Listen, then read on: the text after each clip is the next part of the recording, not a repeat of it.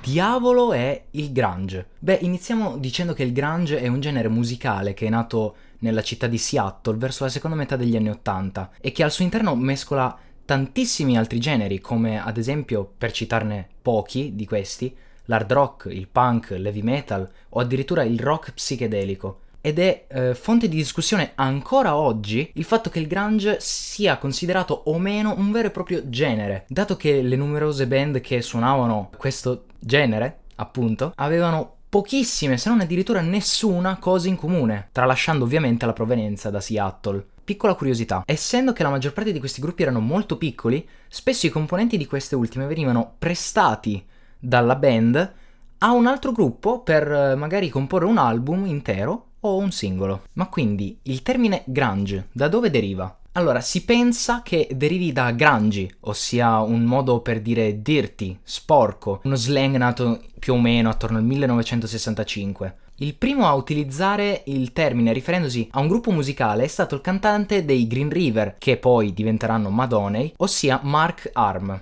Arm lo utilizzò in una lettera che eh, esso spedì al magazine di Seattle Desperate Times, in cui esso descriveva il proprio gruppo, che allora si chiamava Mr. Epp, come puro grunge. Il termine grunge ebbe una grande diffusione tra il 1987 e il 1988, grazie anche alla casa discografica Sub Pop Records. In particolare grazie a Bruce Pavitt, che lo utilizzò veramente tantissime volte per descrivere appunto la musica dei Green River che erano appunto sotto la sub pop. Nonostante il grunge sia effettivamente esploso nella zona di Seattle, questo termine è arrivato un po' dopo rispetto al resto del mondo. Ad esempio in Australia questo veniva già utilizzato da molto prima per parlare di band come i King Snake Roost. Allora, come detto prima, è veramente difficile identificare il grunge come un vero e proprio genere, date le pochissime cose in comune tra le band che lo facevano. Ma, nonostante questo, alcune piccole somiglianze ci sono. Ad esempio, una caratteristica del genere è la quasi totale rinuncia a sintetizzatori e tastiere di ogni sorta, e il ritorno dunque alle strumentazioni semplici delle band anni 60 e 70, con la composizione quella classica, diciamo, no? Quella basso, chitarra, batteria. Vi era inoltre un completo rifiuto del rock definito quello da stadio stadio, tra virgolette, quello degli anni Ottanta per farci capire. E vi era inoltre una predilizione verso i suoni distorti, rumorosi e molto molto molto molto sporchi.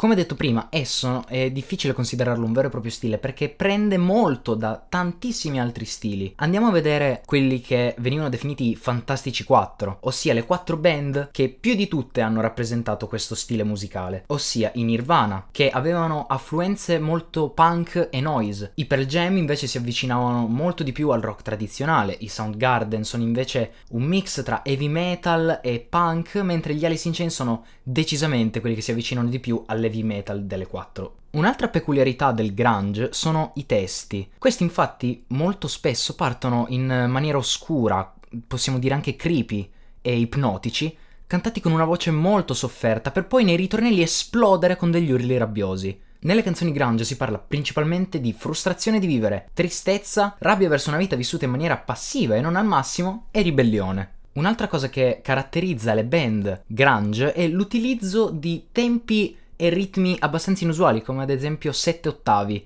e l'utilizzo anche di accordi fuori scala o comunque dissonanti, che in realtà donavano alle canzoni un'articolazione armonica molto molto molto più ampia. Altra piccola curiosità, alcune canzoni grunge delle quattro band citate prima sono considerate delle vere e proprie prove di poesia contemporanea da alcuni critici. Allora, come mai i testi grunge sono così pieni di tristezza, rabbia, voglia di ribellione? Il motivo in realtà non è così tanto complicato come si pensa. Il grunge è nato in un periodo culturale in cui, soprattutto a Seattle, c'era un grandissimo periodo di povertà, disoccupazione e inoltre, cosa aggiuntiva purtroppo, stava iniziando a spopolare l'uso di eroina. I giovani di Seattle dunque iniziavano a fare uso di questa droga per scappare alla noia e al male di vivere che gli portava a stare in quella città tanto cupa, tanto tetra, e si rifugiano nella musica creando una scena veramente tanto localizzata come stile musicale. Talmente tanto che il giornalista inglese Everett True del Melody Marks descrisse come la più eccitante prodotta da una singola città da almeno 10 anni.